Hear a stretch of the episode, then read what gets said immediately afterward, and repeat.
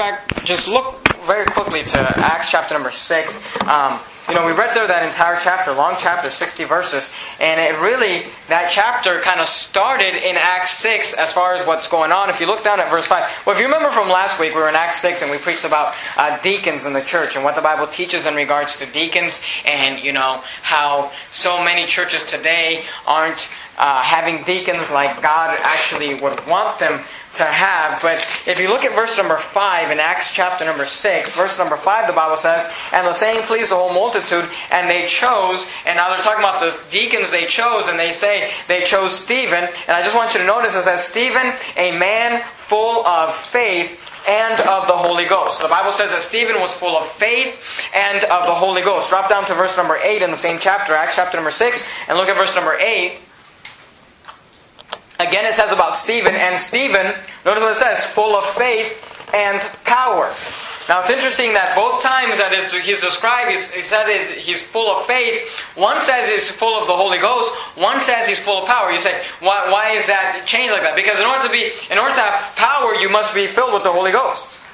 And he says, and it says that Stephen was full of faith and power and did great wonders and miracles among the people. So you see that he was a great man of God. He was a deacon there in the church and he was preaching God's word. He was performing miracles and did great wonders.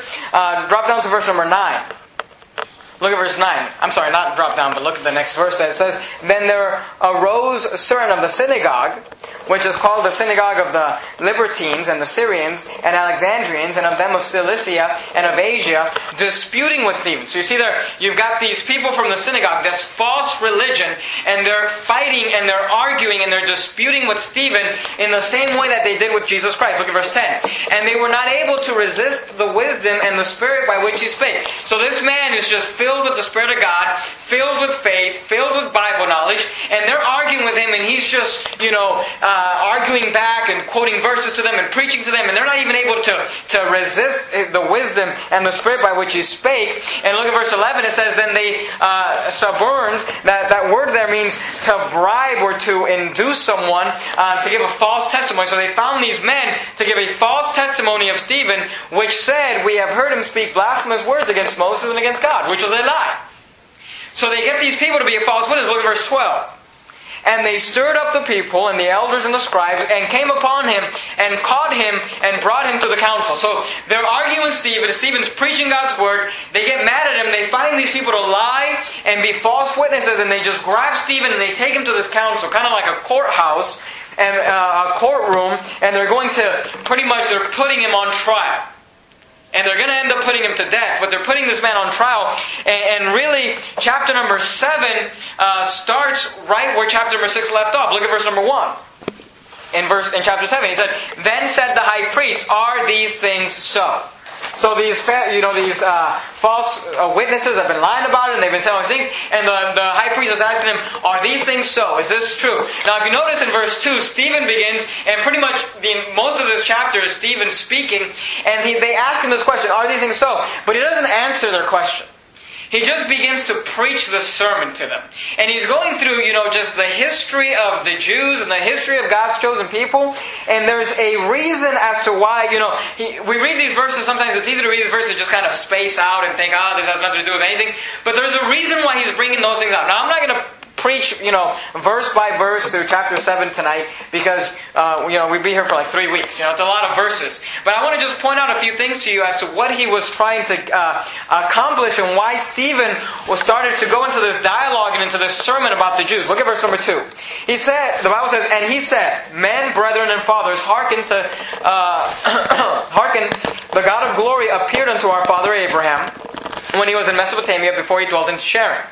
That, that word Charran there in the Old Testament is Haran. You know, as, as uh, the language changed there, uh, you know, different names changed, but it's the same place. Look at verse 3. And said unto him, Get thee out of thy country and from thy kindred, and come into the land which I, which I will show thee of.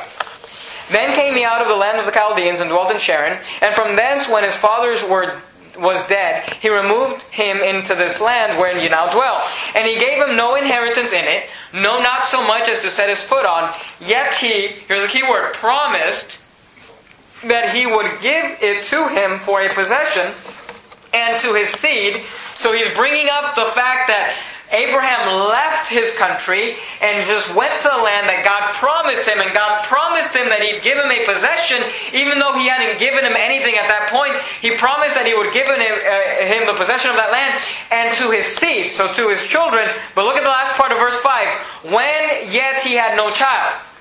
So Stephen is bringing up the fact that Abraham was chosen by God and Abraham exercised faith. Drop down to verse number 8. And he gave him the covenant of circumcision. And so Abraham begat Isaac, and circumcised him the eighth day, and Isaac begat Jacob, and Jacob begat the twelve patriarchs. Now look at verse 9. And the patriarchs moved with envy sold Joseph into Egypt, but God was with him. If you remember uh, from back in the Old Testament, God had chosen Joseph, and God had gave some revelations to Joseph and some dreams as to what was going to happen. And because Joseph talked about those things, his brothers, the patriarchs there, they moved with envy and they sold him, and they were against him. Now I want you to make note of this. Stephen is bringing up to these Pharisees, Stephen is bringing up to these false religion people that the, from the beginning, I mean, from the original patriarchs, they have had this history where they rebel against the man or the, that God has chosen. God chose Joseph. It was obvious that God had put his hand on Joseph. And the patriarchs moved with envy and sold Joseph into Egypt, but the Bible says God was with him. Drop down to verse number 22. He continues on this story and this history of the Jews, and look at verse 22. He says, And Moses was learned in all wisdom of the Egyptians, and was mighty in word and in deed. And when he was full 40 years old, it came into his heart to visit his brethren, the children of Israel. And seeing one of them suffer wrong, he defended him, and avenged him that was oppressed, and smote the Egyptian. For he supposed, Moses supposed, his brethren would have understood how that by how that God by his hand would deliver them. But notice, they understood not. Look at verse 26. And the next day he showed himself unto them as they strove and would not, and would have set them at one uh, at one again, saying, Sirs, ye are brethren, why do ye wrong one to another? But he that did his neighbor wrong thrust him away. So look, Moses trying to help them, and, and he that did wrong, the Bible says he thrust him away, saying, Who made thee a ruler and a judge over us? Wilt thou kill me as thou didst the Egyptian yesterday? Drop down to verse number 35. Look at verse 35. This Moses whom they refused saying, Who made thee a ruler and a judge?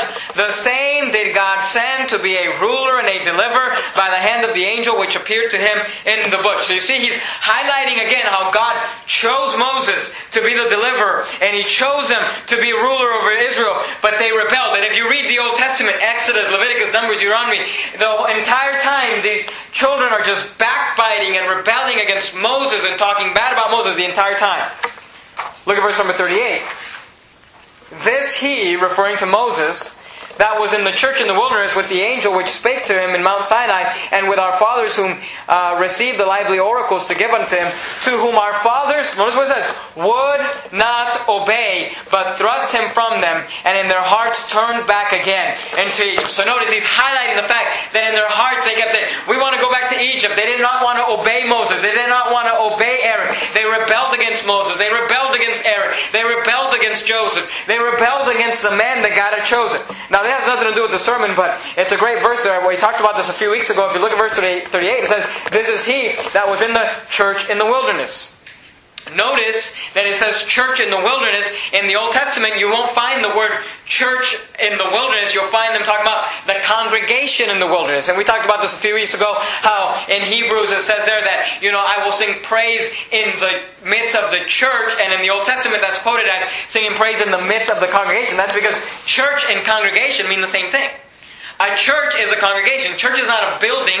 Church is not, you know, a, a, a building with stained glass windows. Church is the congregating of believers. And, and, that's what church is. That's what we believe here. Church is not. Church is a place where believers come together and we preach God's word to edify. And it's interesting that that's what it says there because in the Bible, in the rest of the Old Testament, says congregation, congregation. But here it says church in the wilderness. There was a congregation in the wilderness. They were all the believers assembled together. Uh, look at verse number 40, Acts 7.40. He continues on with this sermon. He says, saying unto Aaron, Make us gods to go before us, for as for this Moses, which brought us out of the land of Egypt, we wot not what is become of him. And they made a calf in those days and offered sacrifice unto the idol and rejoiced in the works of their own hands. Then God turned and gave them up to worship the host of heaven, as it is written in the book of the prophets, O ye house of Israel, have ye offered to me slain beasts and sacrifices by the space of forty years in the wilderness? Look at verse 43. Yea, ye took up the tabernacle of Moloch and the star of your god Remphan, figures which ye made to worship them, and I will carry you away beyond Babylon. Now, what I want you to see is this. Stephen is preaching.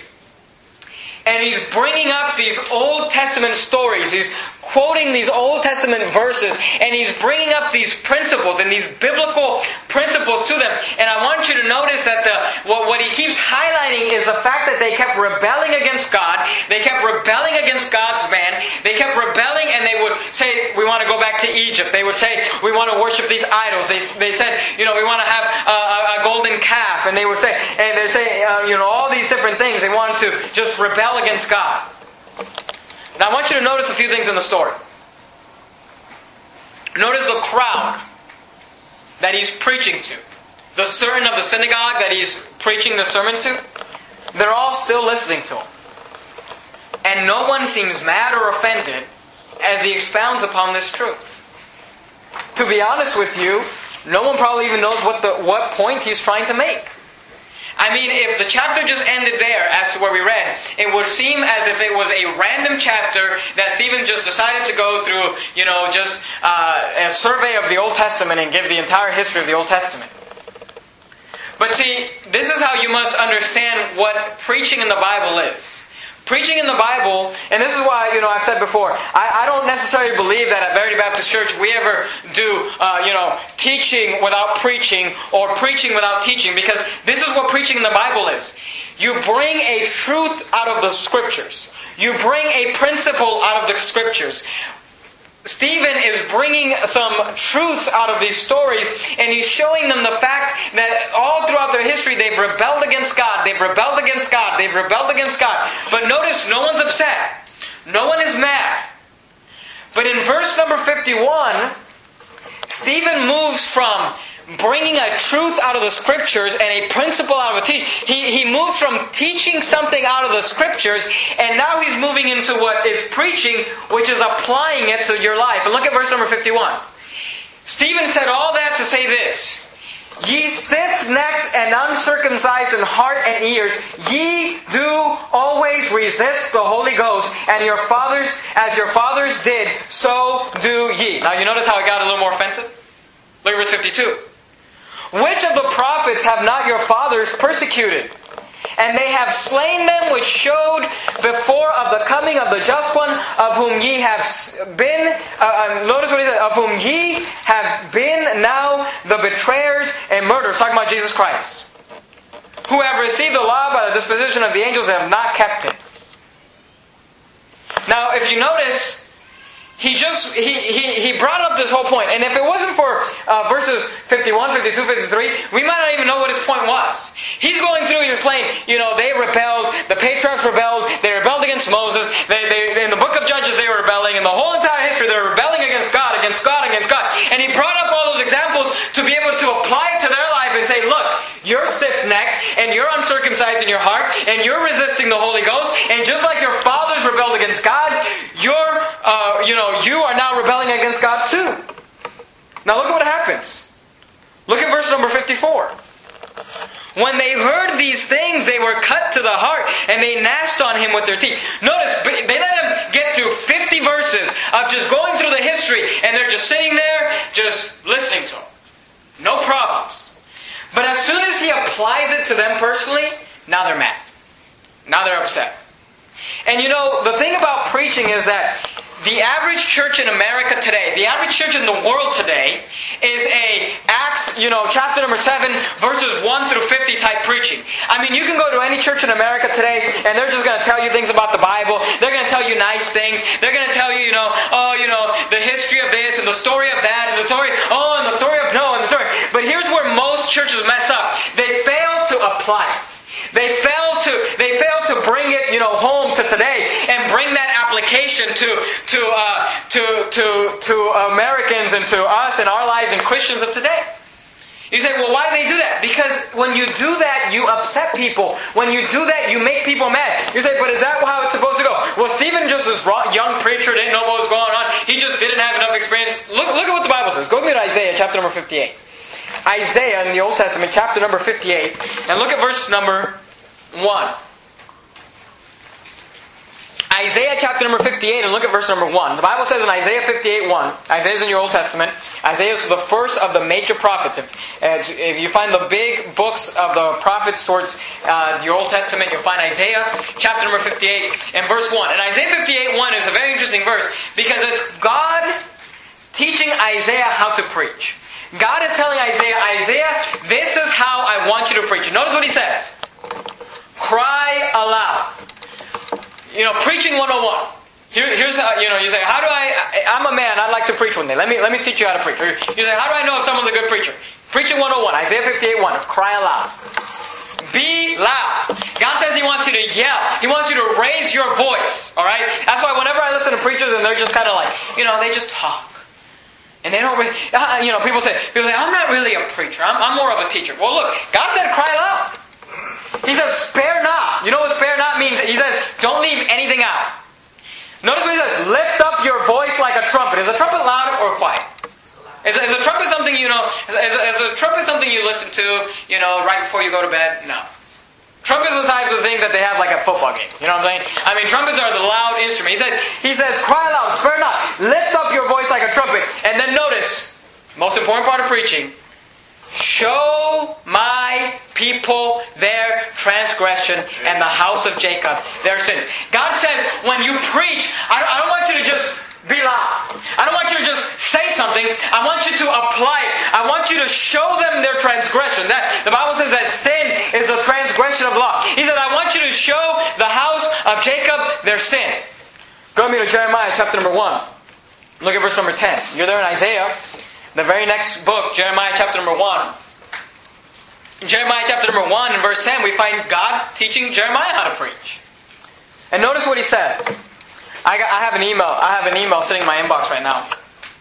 Somebody saying, telling me they don't like our church because every time they come here, uh, they, they feel they, they don't leave here po- feeling positive.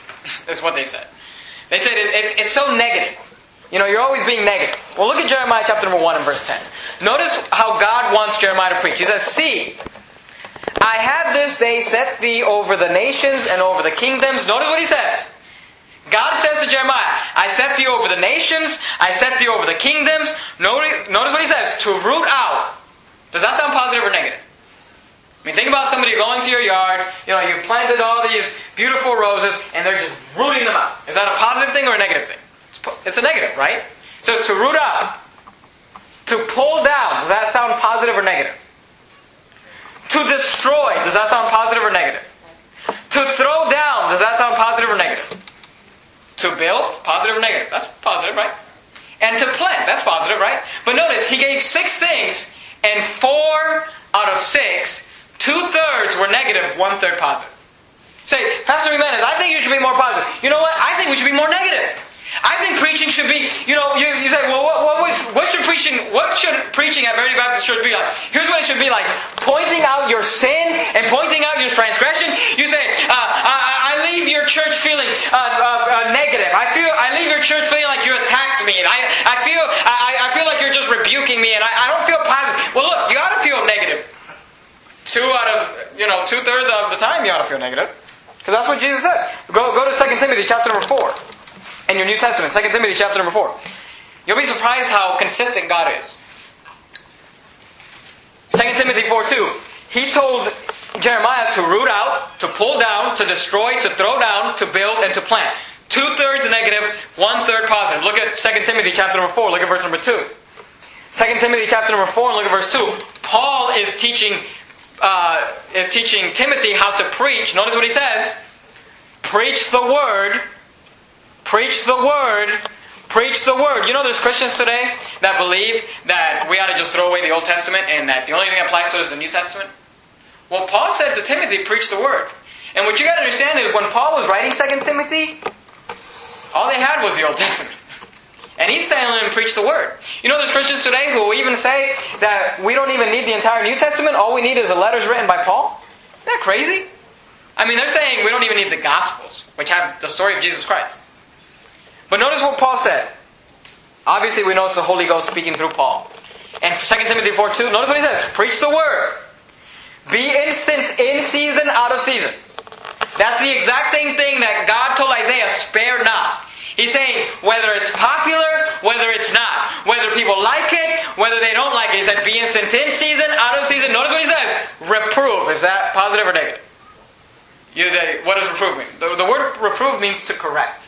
It literally means to criticize. Does that sound negative? To reprove.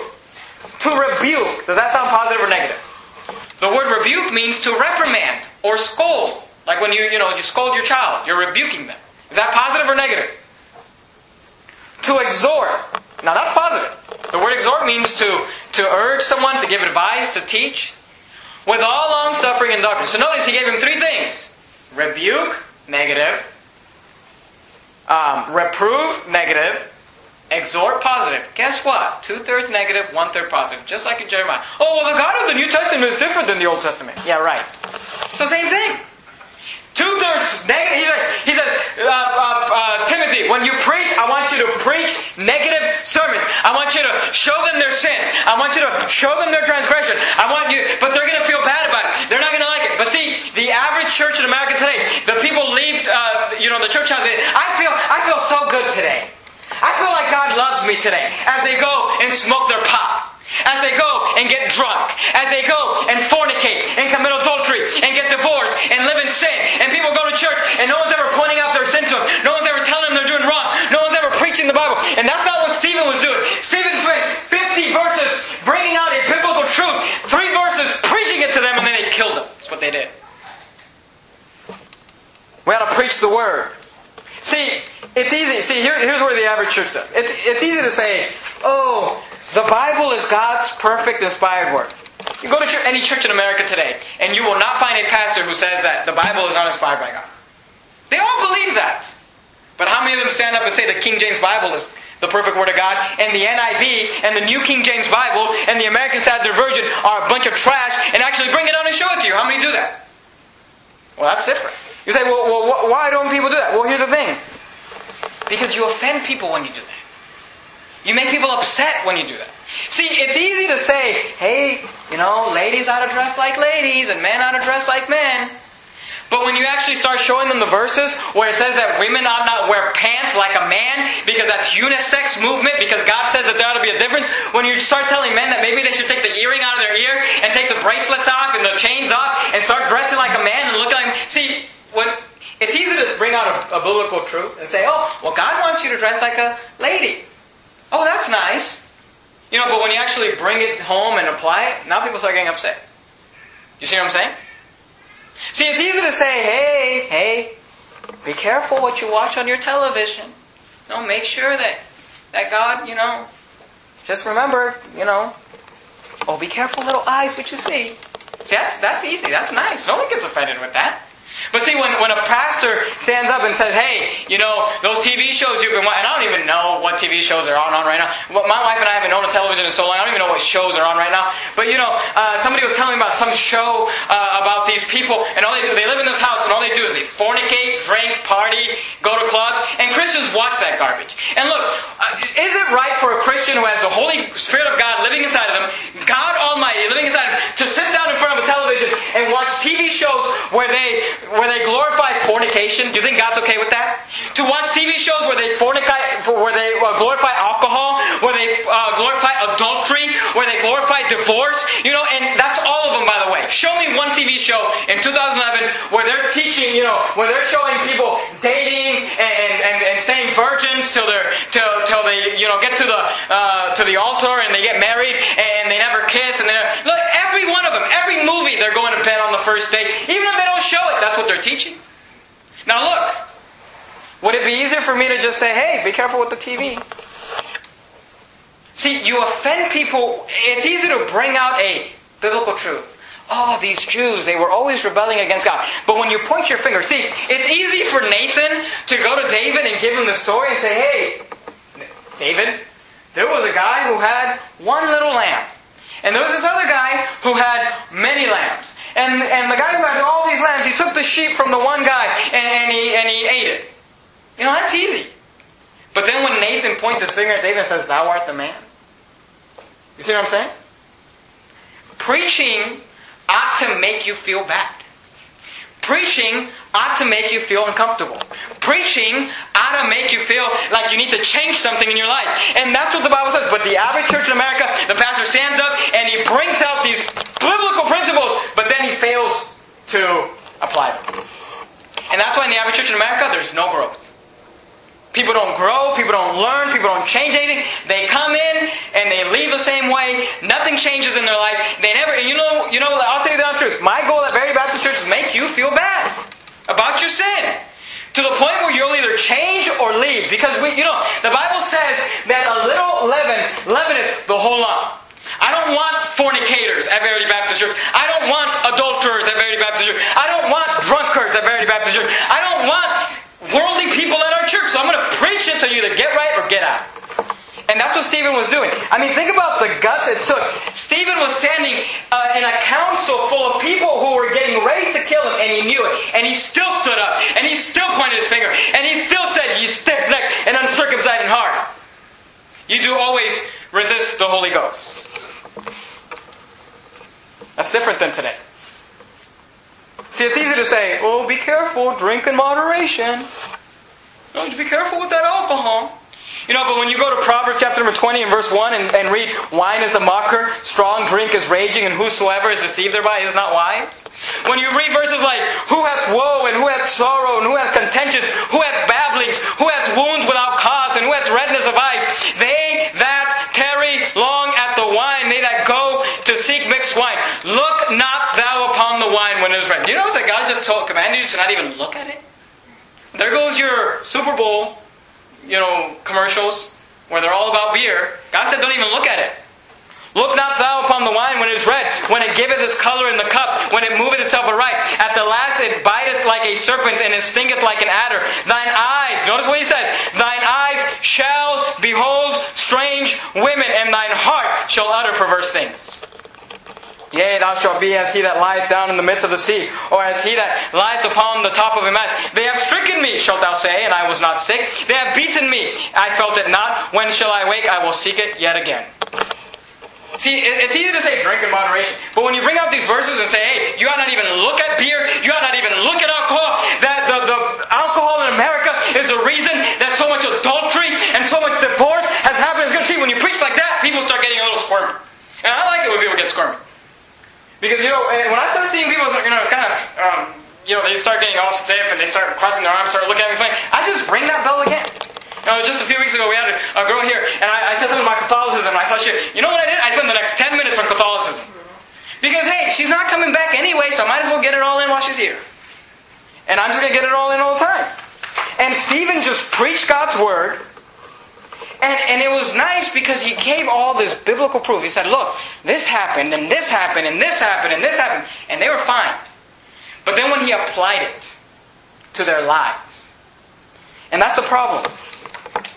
I don't, because when we don't apply it, then you don't know what to do with the information. I can tell you, I can prove to you all day long from the Bible that God's Word is preserved and is perfect. But when we actually compare it with other scriptures and apply it, now you learn something. Now you can teach it to someone else. Look at verse number 54, Acts chapter number 7. Look at verse 54. Acts 7.54. Notice the response. When they heard these things, they were cut to the heart, and they gnashed on him with their teeth. But he, being full of the Holy Ghost, said, how, how do I, how, how, how is it that a man can stand up and preach all those things and they're just not politically correct? They just go against, you know, everything we've ever been taught at the public school. Well, look, he was full with the Holy Ghost. That's why he was able to preach it He said, looked up steadfastly into heaven, and saw the glory of God, and Jesus standing on the right hand of God, and said, Behold, I see the heavens open, and the Son of Man standing on the right hand of God. Look at verse 57. And they cried with a loud voice, and they stop their ears. Have you ever seen a child, you know, when they're rebelling or when they're angry, and they literally just close their, you know, they put their hands over their ears and they just start making noises because they don't want to hear? That's literally what these grown men are doing. They cried with a loud voice and stopped their ears and ran upon him with one accord. Let me ask you a question. When you hear biblical preaching that's applied to your life, what's your response? Do you respond like these people? Do you just get mad and say, I'm never going back there again? I'm gonna, I'm gonna go back to watching my Joel Osteen. He makes me feel positive. I like his smile. Hey, I like his smile too. If I could have a smile, I'd have it. Go back to 2 Timothy chapter number 4. Look at verse number 3. 2 Timothy chapter number 4. We read there, preach the word, be instant in season, out of season, rebuke, and all of that. Look at verse number 3. For the time will come when they will not endure sound doctrine. But after their own lust shall they heap to themselves teachers having itching ears. And they shall turn away their ears from the truth, and shall be turned unto fables. The Bible says that there will come a time, and I think we're in it, when people will literally know the truth, know the Bible, and they will choose to go and hear fables. I mean, people will come to this church and hear the truth from God's Word. I will prove it to them from Bible. I will read the verses, and they will look at me in the face and say, That's the truth. And they'll still choose to go to another church to get lied to. You know why?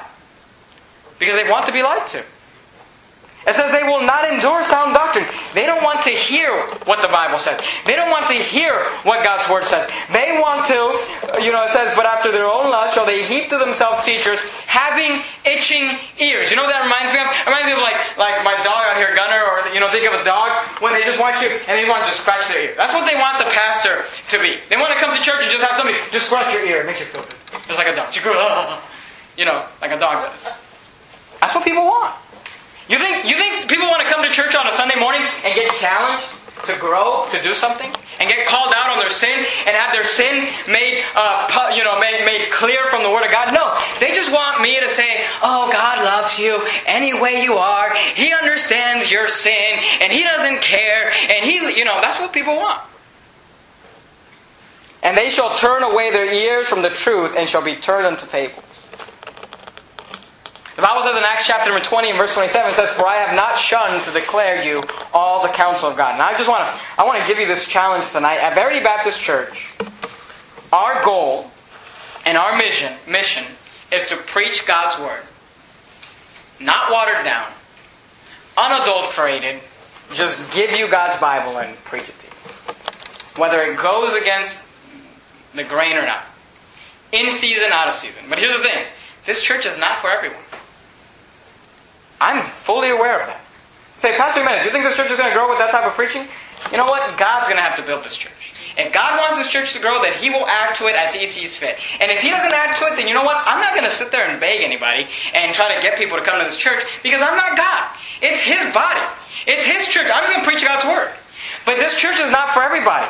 If you're looking for a church where you can be made felt good, where they're going to have, you know, all these activities and these nice buildings and all these different ministries, then look.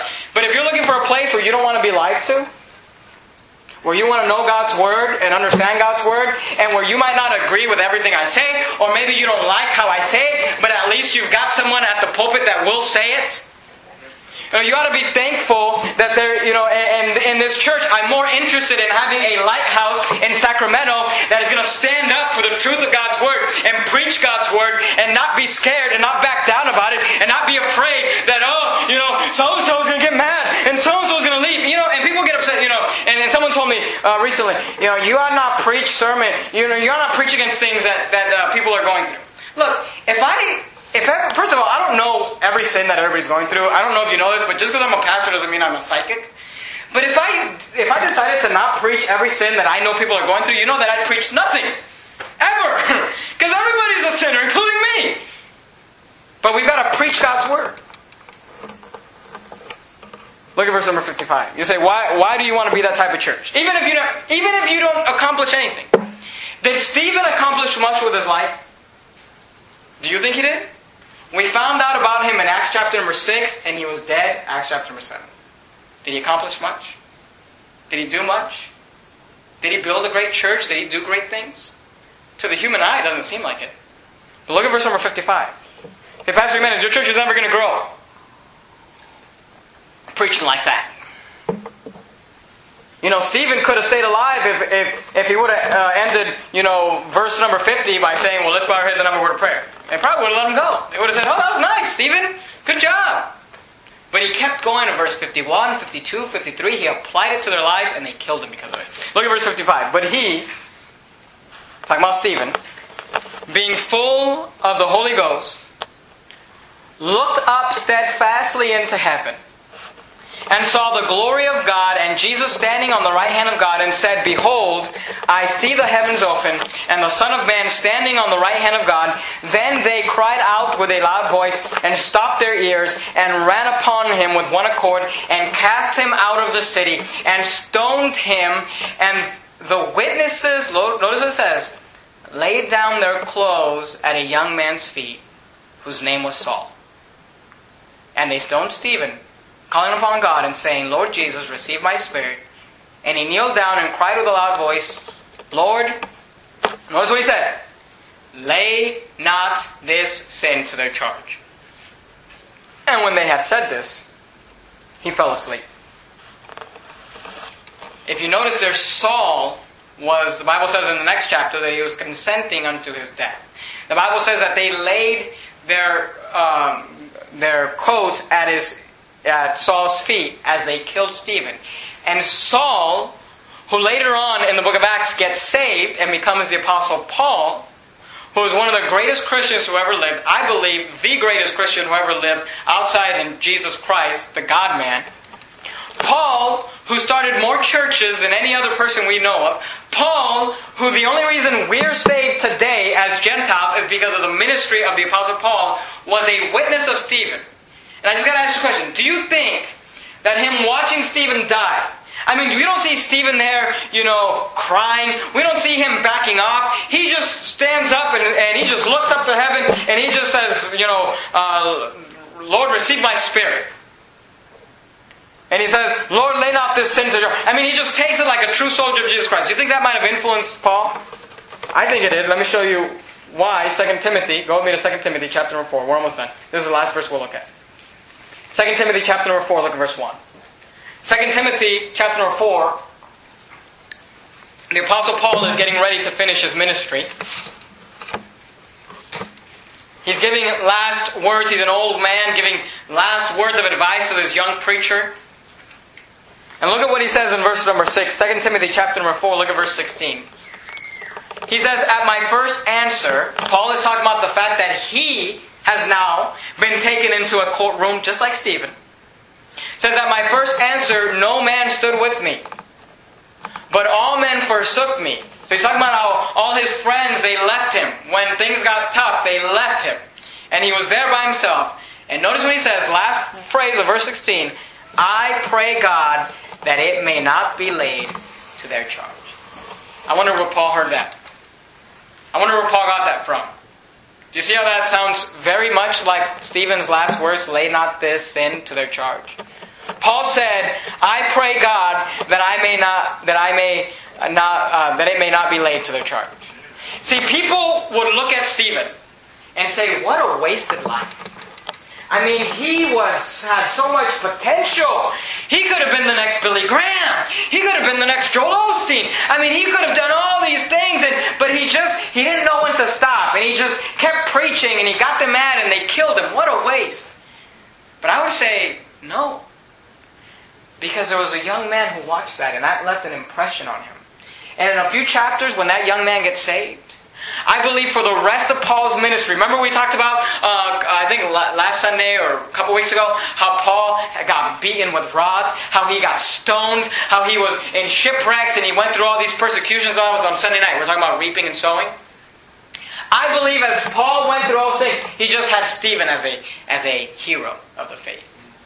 And he's just thinking of Stephen. He's saying, man, if that guy, while he's being killed, could say, lay not this sin to the charge, you know what? I can deal with these issues. I can deal with these problems. And I'm going to pray, God, that, that their sin may not be laid to their charge. I believe Paul had made a hero of Stephen in his mind. And I believe that Stephen's short life and short ministry ministry because he refused to back down, because he refused to water down, because he just said, I'm going to preach God's word whether they like it or not. In season, out of season, I'm just going to say it how it is. I believe that that had such an influence on Paul that Paul became one of the greatest Christians who ever lived. And we're saved today because Paul was influenced Stephen, who people would look at it and say, what a waste.